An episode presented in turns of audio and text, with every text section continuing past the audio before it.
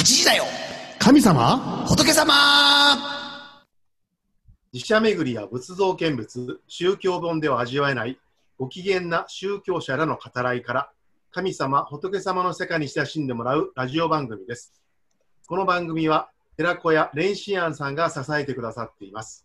DJ は尼崎貴船神社宮司の枝正助と、小橋学院中学部で教師と牧師とポンをしております福島明とアシスタントのまさみです。えー本日も番組最高顧問釈徹宗さんにご出演いただいております。お願いいたします。お願いします。よろしくお願いします。えー前回というか、おとといですかね。はいえっと、収録があった時に、えー、枝さんと釈先生のお盆の過ごし方はお聞きしたんですが、ポンさんのうんお盆の過ごし方を、あの、時間なくて、かっ飛ばしたので、はい、時間があっても何もなかったので な、あの話せませんけども、あのーまあ、ここの8月は毎週礼拝日曜日ごとしているので、その収録を、え2日ぐらいかけてやってますので、そなんか毎週それを繰り返してるなという、なんかい去年までとは全然違う形の、ですので、密かに学校に通っております。去年までは普通に行ってされてた。ですから、あの日曜日の礼拝はあの8月お休みだったんですね。あの出席はしましたけど、自分がお話しするのはなかったんですけど、今年はこの影響で逆に、えーそういうのがあの担当させてもらうということで、あの8月4週、5週目は直接ある教会に出かけますが、まあ、そういう5週間、毎週、えー礼拝の話を考えていたということです。これはなんかまあ牧師のような感じ。うん。今後こんな感じで続きそうなんですか？来年以降も。いやー、これこれは分かりませんよね。これだぜ。ひ続けていただいて、ね、うん旅行行くとしても3日ぐらいで帰っていや、いやくるような旅行は行かないです。はい。いや、今後ね、はい、そうです。来年以降。はい。2泊3日ぐらいでね。はいまあ、そんなことで。中学部は学校始まってるんですか？中学部、割とね、あの夏休み長く取れましてね、あ、そうなんです。取れたと言ったら変ですけど、あのオンライン授業の関係で、それで、えーえー はい。ということで、あの8月も20、えー後半ぐらいからまた2学期が始まります。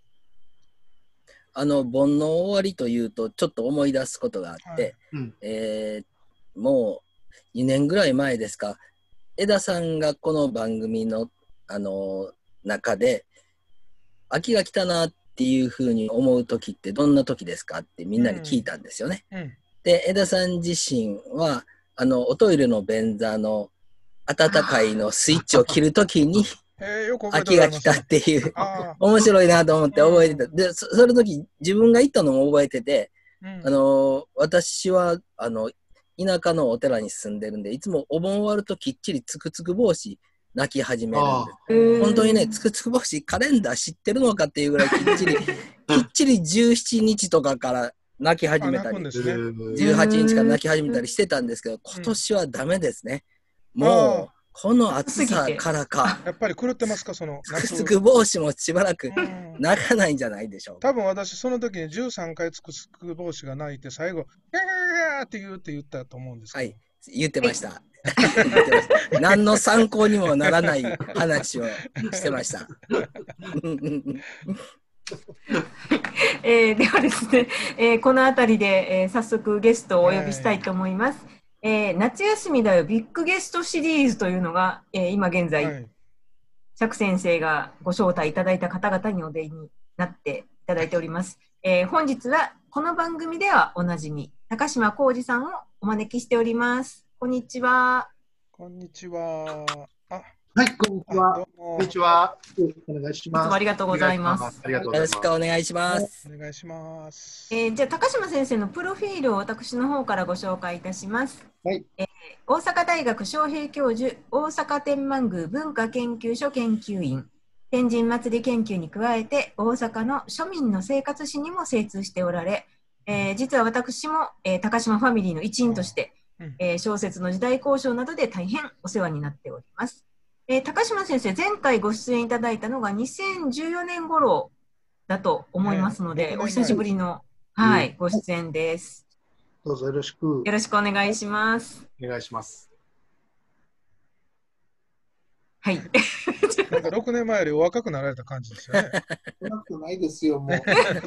このコロナで足腰がどんなに弱ってね あ、やっぱり出られないですもんね、お外に。え、え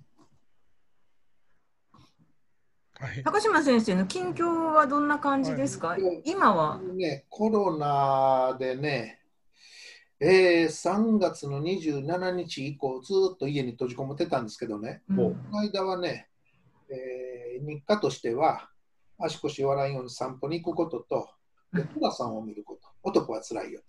あれをだから48作全部見ました。あ、結構いますよ。僕、うんこれで3人目だ。このコロナの間にトラさん全部見たっていう人。えうんー、えそうなんですか。えええええ他にも何人かおられるんじゃないですか。あのーもちろんリアルタイムでね、封切られた時時々見てたんですけどね、うん。あのーまあ、最後、えー亡くなってからの作品合わせたら今50作あるんですが、うん。2作除いて、亡くなって以降の除いて48作を今回、コロナのおかげであのうん。見ることができました。うん。それとね、なんでトラさんやったんですか？あのね、えーその頃に、藤恵子の、えをですね、ちょっときっかけがあって、あの、ユ YouTube でずっと聞いてたんですよ。で、ある日、ある日パッと気がついて、あちょっと待てよと思って調べてみたら、予感が当たってて、寅さんの第一作目の風切りの時がですね、1969年の8月なんです。あ、そうなんですか。おーでその年の9月、うん1ヶ月弱ぐらい後に藤恵子があーデビューしてるんですよ。えこれはこれは私にしたらすごい発見でしてね、うんいかんと思ったんですが、どんな発見かっていうと、あの同時に同じ時代に70年安保の直前にわーっとなってる頃に、えーデビュー、まあ、封切られて、で2人ともほら、あの中卒のなんですよね。うんあトラさんマスコミ教師は本当はどうか知りませんが、あのトラさんは中学校中退でしょ。で、藤恵子は本当にあの成績良かったのに高校行けなかったって、貧しさでね。で、2人とも中卒で、でしかも2人ともね、あの片方はほら、敵屋で、片方はデビューするまで流しをやってるわけですよ。あの小沢昭一的国理でいうと、放浪芸の世界なんですよね。で、それをことがあったもんですから、ちょっと藤恵子にずっとあの凝ってるうちに、ああの寅さんも見なきゃっていうんで、両方並行する形で、で、うん寅さんはもう見終わったんで、今はどうなってるかいうと、藤恵子の、えー彼女のオリジナルな曲ではなくって、ものすごいあのカバー曲を出してるんですよね、たくさん。うんいろんな曲でどれを聴いてもね、オリジナルよりはうまい。皆さん、ぜひね、藤恵子のね、あの人情松の廊下、聴いてください。あ、それ CD ですか、それ？え？C- CD があるんですか？いや、あのネットで YouTube で見れます。ああ、あー曲名が。もうこれき、私もう100回ぐらい聞いてるわ。もう今、イントロ流れただけでね、元禄14年3月14日の江戸城にタイムスリップしてます。へーあ、そうなんですか。すっごい、あのこれ、元の原曲は歌謡浪曲の人情松野そうです、そうで郎なんですすか。そうですあのえっと、なんとか一郎さん、ま、松なんとか一郎さんの歌を、で、他にも、あの、南春夫とかいろんな人、ええ、南春を歌って。ええ、ええ。もう、桁外れにうまい。うんうんまあ、もともとお上手ですね。そうですね。ね。お母さんが確か御勢なんですよね、あの人ね。お父さんが浪曲師で、浪曲師で。お母さんその曲師もやってる。あ、曲師やってはったんですで、その曲師やってた関係で、うんえーデビューする前は、2人であの流しをやってたと。うんへー放浪芸のね、で、そのこともあって、デビューの時には、演歌って言われながら、あの怨念の恩、裏ええのええ歌ってえはいはいはい。ええピックさんが言ったのかえ。な。五木ひろいひろゆきさんですね。はいはいはいはいそんなんでね、あの本当に100回は確実に。そんなに聞かれた今もだからあれですよ、イントロ流れたらもう、あの江戸城に行きますから、あ、その世界が広がるんですね。もう広もう、まあ、あの、あれですよ、江戸城にタイムスリップした後、時間かけずに、道迷わずに、まあ、その廊下まで行けますもん。止めてくれるな、梶川殿っていうやつですよね。で、肝心の仕事は、原稿は書いたりしてます。が、飽きませんね、そういうことしてるとね。あの、釈さんみたいに一冊片付けたとか言いたいけども、今、書き続けてる状態です。はい。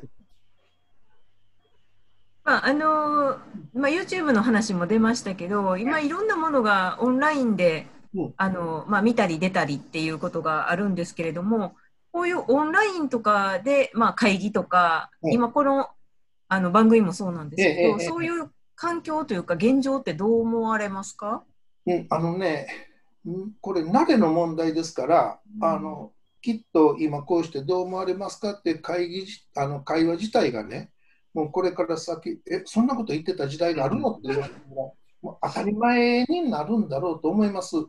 それはその分野を問わず、大学の講義だけでもなく、会議だけでもなく、こういうそのラジオの収録だけでもなく、すべての面でね、もうこの世界っていうのは定着していくんやろうな、広な広まっていくんやろうなと思ってます。うんうん先生、結構ねあの、夜の街にもお詳しいじゃないですか。はい、いきます。夜の街はさすがにオンラインは。あそうですあだからね、その夜の街に行けなくなった分、何回かあのオンライン飲み会やったんですが、残念ながらオンライン飲み会だけはやっぱりあのリアルに負けますね。うんうん、なんかね、あの酔い方が良くない。そうですね。よく酔えない。酔えないですね。あれだけねええ、うん、なんかね、そのままほらそこでくたばって寝転んでもいいんやから、もっとこう気持ちよく酔えばいいのに、なんか逆にしっかりしてます。えうん。うん。うん、だからあ早く、のーあれですよね、リリアルな飲み会だと、ね。例えば10人集まっててうん、で、まあみんなで喋る場合もあり、ね。あの2人ずつに分かれて喋る場合あり、うん。こう、ちょっとこう工作したりしますでしょ。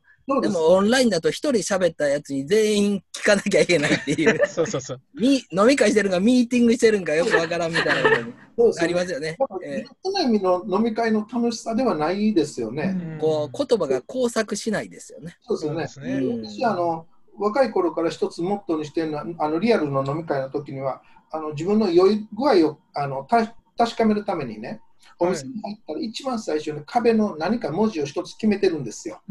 壁の文字を決めてこう飲んでますね。でパッとそっちを見るんです。うんで飲み始めてしばらくの間はパッと見たらちゃんとその字に焦点が定まるんですよね。うんで寄ってくると一瞬ふっとなってから焦点定まる。でもっと言うとあかんのです。でそれで自分はチェックしてるんですが、うんこのね、普通の飲み会はそういうこともできないから、うんいろんな意味でこう勝手が違いますね。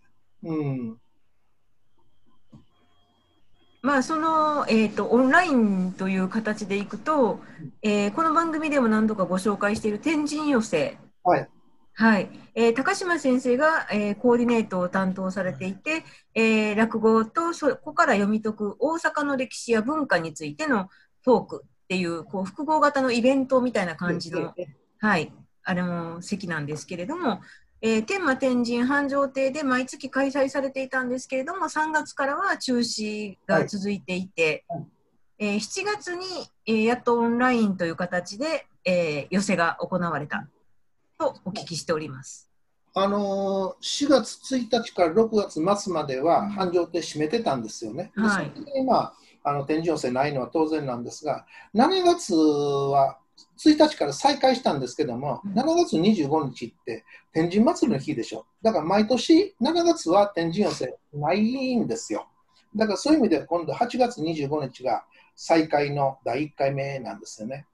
で、この間ね、この間っていうかその7月1日から、えー再開に向けて、実はあの公にはしない形でね、えー6月の末に3日間だけ実はやったんです。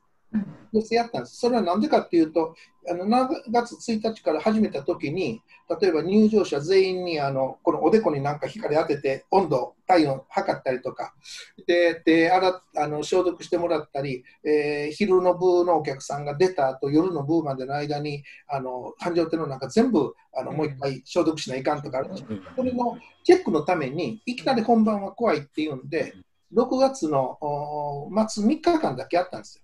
これがね、行ってね、すっごく面白かったのは、やっぱりあの落語さん、えー、3ヶ月間やってないですよね。お客さん相手にやってないですよね。で、そのぎこちなさがあるんですよね。一つはね。えーは、これ、落語家さんにとってはちょっとかわいそうやったなと思うんですが、今言った3日間は特別な日だからっていうんで、あの招待券で地元の人たちを招待したんです。はっきり言うと、日頃から落語が好きなわけでもなく、もう見見たくて見たくてたまらんっていうわけでもない人たちが席を埋めたんですよ。うんで結果ね、あんなに寒い繁盛、寒い。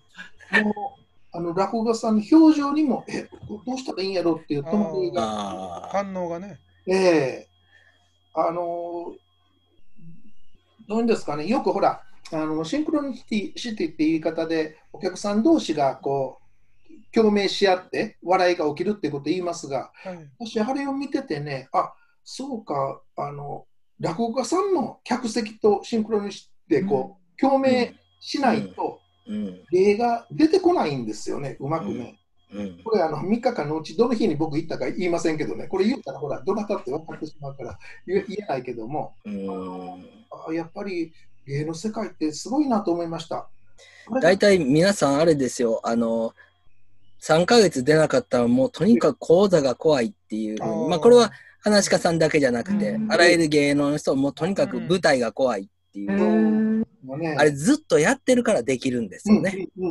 一回こう途切れちゃうともう立ち上げるのなかなかそういう心と体に持っていくまで簡単じゃないんだと思います。うんそれでもまあ、あのこの間もちょっと繁盛と言ったんですが、ようやくあの慣れてきてっていうか、本来のうんあの落語になってきてるんですよ。で、客席はっていうと、えーあそこね、えー全部入ったら席の数は216あるんですが、今100人しか入れてないんですよ。はいだから1席ずつ空いて一松模様に座ってるんですけどね、うん意外にね、それは全然問題ないです。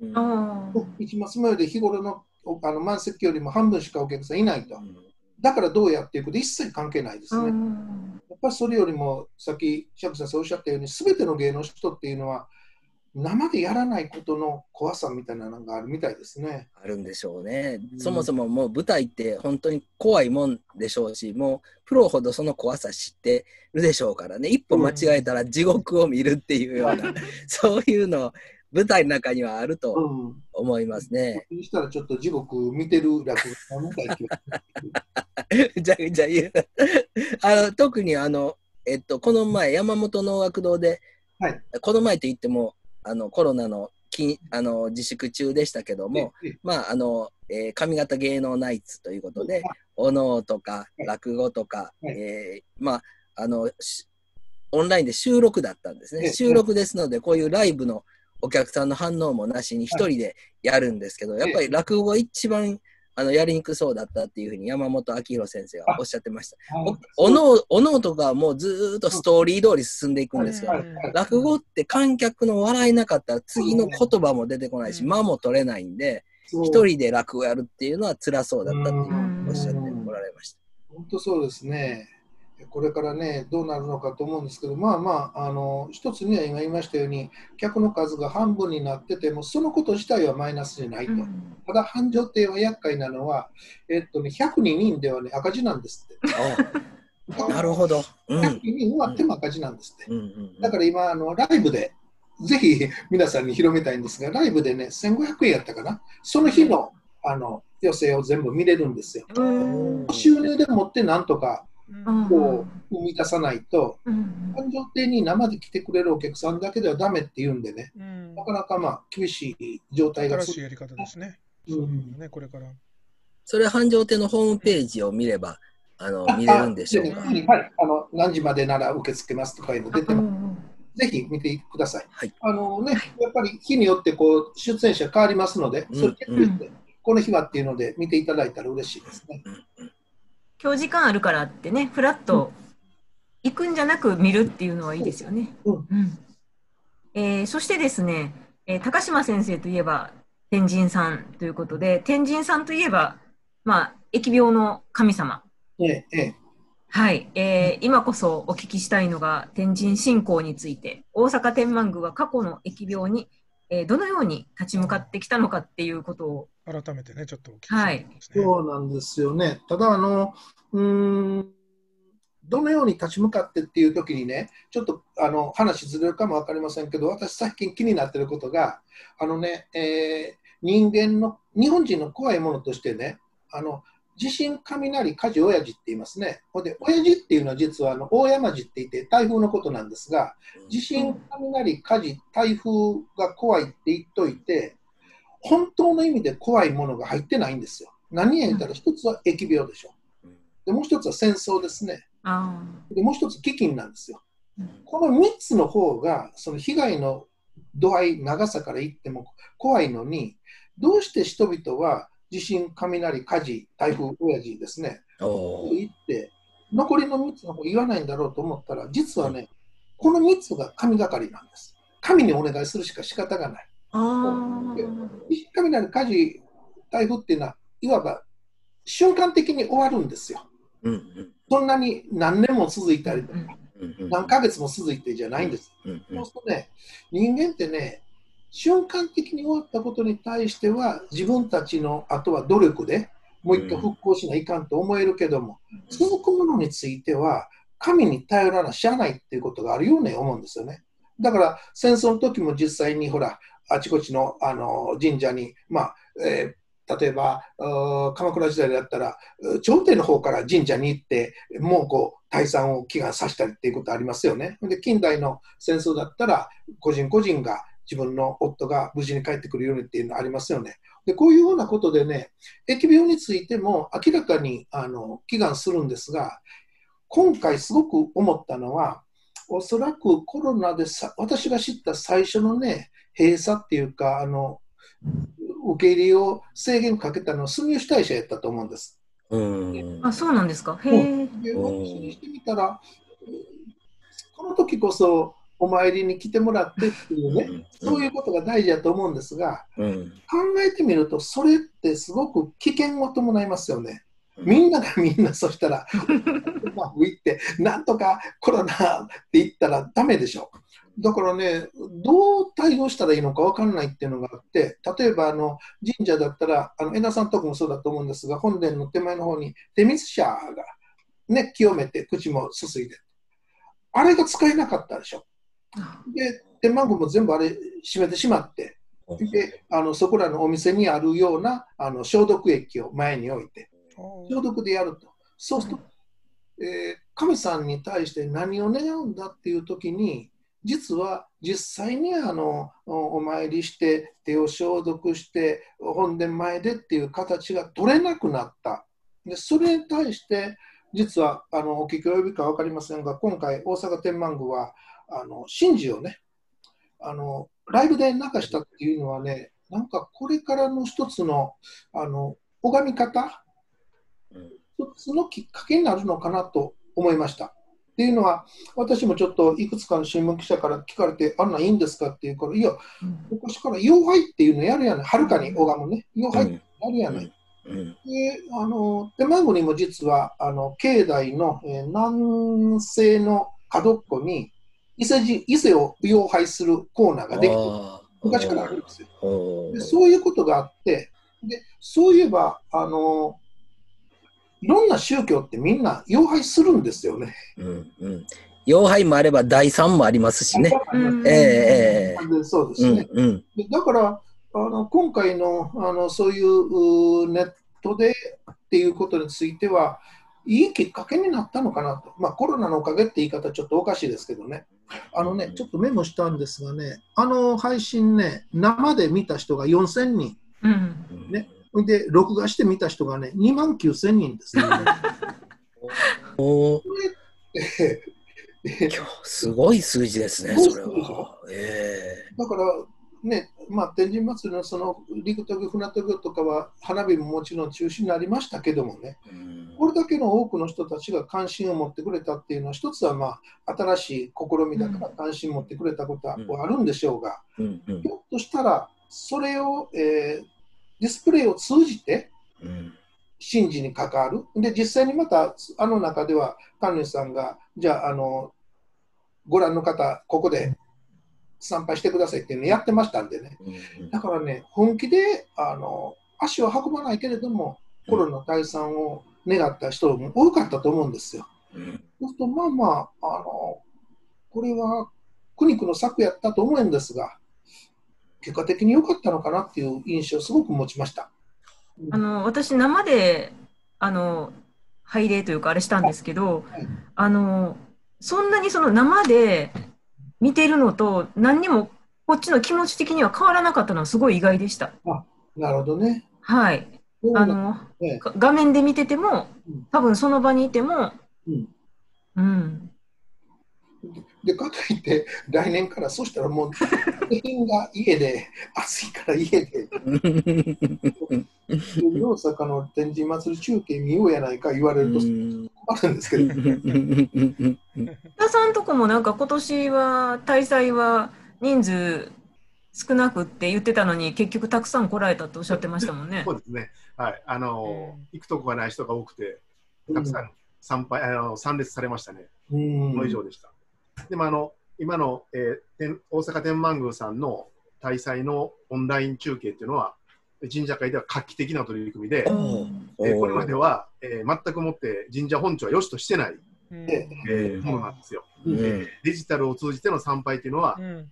あかんだろうということなんですうんが、え今回のこのことに関しては、えー今後神社に足を運んでもらうきっかけになるなればなるんであれば、構わないだろうというふうに、うん。今、高橋先生おっしゃったように、来年以降もこれでいこうかっていうんじゃなくて、あのうん。来年以降、神社に足運んでみようかっていうもらうために気になればなというふうに僕もそれは思いますね。うん。そうですね。うんいやだからね、例えばあの戦時中だったらあの日本全国のあちこちの小学校でね、東京の方を向いて、皇居妖拝とかにね、ありまあああれって間にあのディスプレイも何もなくって、もうそれこそうん。手がかり何もないわけでしょ。うんうん。例えば鹿児島の人がこっちの方向が東京だよって先生に言われて、うん。ごめんなさいって言われても何の手がかりもない。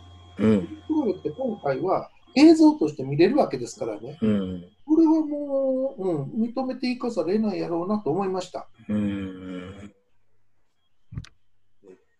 我々あの、あれですよ、神社の神職の研修の時は、それぞれのホーム神社、えー、とご奉仕している神社に向かってうん拝礼しなさい。っていうあふううなんですか。うんだから研修所からそれぞれみんな方々を向いて拝礼をする。やるわけです不ね思。議な、不思議な風景が。うんじゃあ、方向磁石を持ってないといけないですね。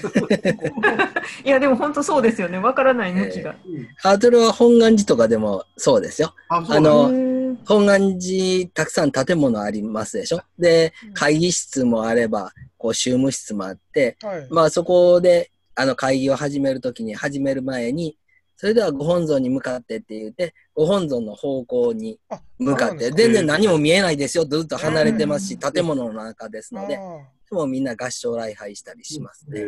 各部屋に矢印がついてたりするんですね。そこまでは、イスラムのキブラですね。イスラムそうですね。よう考えたらキブラね、あの、うんずっと世界中どこでも、あの、ね、川橋、川橋神殿の方に向かってやるわけですから。あ、それも同じか。あれ、面白いこと言う人がいてて、いや、あの人たち一生懸命方角をね、きちんうんとあっちの川神殿っていうふうにやってはるけども、うん。言って丸いんやから、こっちは浮かんだら、こっち行っちゃうやないか言うて、裏の方行っちゃうね。視線が地上に沿って丸くなるわけないのにっていう。うんでももうちょっと角度を下げな。ああのね、えっと。あれ、インドネシアのひムスリムが、あの宇宙飛行士としてあの、ね。長くああの宇宙船に滞在することになって、その時に、はい。あのじゃああのメッカの方向はどう考えたらいいんだっていうふうな疑問をやって、で、うん。イマームが集まって、ええこれはあの結論が出たんですけども、あどの方向に向かって拝んでも神はいるっていうことになってるらしくてあ、あそうなんですか。それは画期的な。いいですねなんかどこ向いてもいいってことですね。うん。ねえそれやったら手がかりになる画面があったらいいやないかって話。そういうことですよね。うん。あの画面もよく考えたらあのキブラの方向と同じようなものかもしれないです。それみんなこうここにうん。こう心と体を振り向けていきましょうっていうような、ある種のこうあのひ一つの暫定措置といいえますか、えええね、この方向でなけちゃいかないとかはい。いうものじゃきっとないんだと思うんですけそうですね。えこれまあでもね、あの映像で見た方はぜひ聖地巡礼で行けるようになったら実際に足を運んでいただくっていうのは実際。に行ってみたいってね。うん旅行うんど。あのまあ割とし神事っていうのはこうえー一般に公開しないっていう性質もあるように思うんですけども、そのあたりは、あの、特にこう議論はなかったんでしょうか。もう誰が、誰にも公開しちゃうっていうような、あんまりそういう性格って神道にはないような気がするんです。今はい回の,、うんあの中継した分については、毎年、えー、氏子の中の代表者の人たちは参列してるんですよ。面白いのはね、参列はしてるんだけども、えー例年だったら本殿の奥深いところの神様がうん本殿前に止めたあの御法蓮って乗り物に乗り移りはるシーンがあるんです。うんこのシーンの時は、やっぱり全員が見てはいけないっていうんで、ぜ全員が下向いてます。うん参列はしてるけれど下向いてる。うんで、今回はそのシーンがなかったんですが、もしそれを今回やったとしても、そこは映さない。あなるほど。うん。その基準はきちっと区別して、あそうええええいや、面白いなそうなんですね。うんあのこういうところでどこまで行っていいのか分かりませんが、本殿の奥深いところの神様を宮司が持っているあの梅の枝にお乗りになって移るっていう、そういう神事があるんですよ。やっぱり私も参列はしたことありますが、ずっと下向きですから、全員がほう。あ見てはいけない宮司さんしかご存じない？ほうん楽しみにしてたんですけど、神事自体がなかったです。あそれがなかったですね。うんうんうんうんあったとしても、それはもう、まあ、そう見せてもらえないし、あうんの下向きなさいになっちゃううし、んうあのうんテレビでも映さなかったでしょうからね。なるほど。今回画期的なオンライン放送ではあるものの、うんあの伝統に沿ってる部分もかなりああるということですね。ここら辺のけじめの付け方はさすがやなと思いました。うえーではですね、えっと、最後に、えー高島先生の告知なんですけれども、えー特に今ご本は最新刊は今、ないということで、書いておられるのが。はい、えー、間もなく、間もなく本になります。でも、はい。あの、えっ、と、高島先生は本当にいつもいろんなことプロデュースされてるんで、うん。あの、近いうちにというか、例えばこの秋にとかあるんじゃないですか、何か。あのあのね、近い、はいそういえば、今あの、見ていただけるので、あの、棚見寄せっていうのを、ああの、流してます。YouTube で流してます。あ、そうですか？五章町、五章町漢字ですね。あ、棚見、はいはい。ひらがなで寄せ。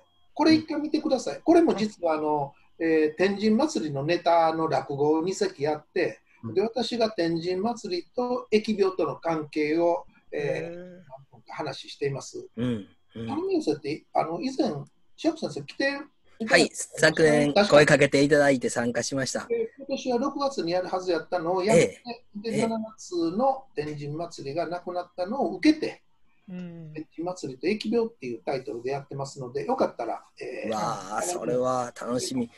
花見寄せは確か、あの、秋にも、あの、毎年、例年であればあるんですよね。で、はいこのコロナが静まらなかったら、秋もその YouTube に流すと思います。今後ずっとそれになってしまったら、それは寂しい。それはそれで寂しいですね。そうですね。はい。えー8月25日の天神寄せもぜひよろしくお願いいたします。ということで、えーこの番組は寺子屋蓮心庵さんが支えてくださっています。お坊さんと神主さん、牧師さんに聞いてもらいたいお悩みやお寺や神社、教会に関する素朴な疑問など、リスナーの皆様からのお便りをお待ちしております。YouTube、8時だよ神様仏様のチャンネル登録もよろしくお願いいたします。高島先生、今日どうもありがとうございました。いやー、ありがとうご面白かっざいましたた。すごく面白かった。はい、もういろいろ。あのずっと天満宮の疫病のネタは、シャトーコーバーで使わせていただいてますので、役立た枝せて。枝さんはこの番組でネタ仕入れてますから。そうですもう今日もだいぶいい今日だいぶ、今日はだいぶ仕入れましたね。あれに、藤稽古の人情マスの廊下聞いてください。はい。ということで、えそれでは、えまたお目にかかりましょう。8時だよ。神様。神様様仏仏様様今日はもう藤稽古のことがもうずーっとやみ焼き付きました。どうもありがと見ましうございます。ょう。松の廊下。う。お疲れ様です。ありがとうございますありがとうございました。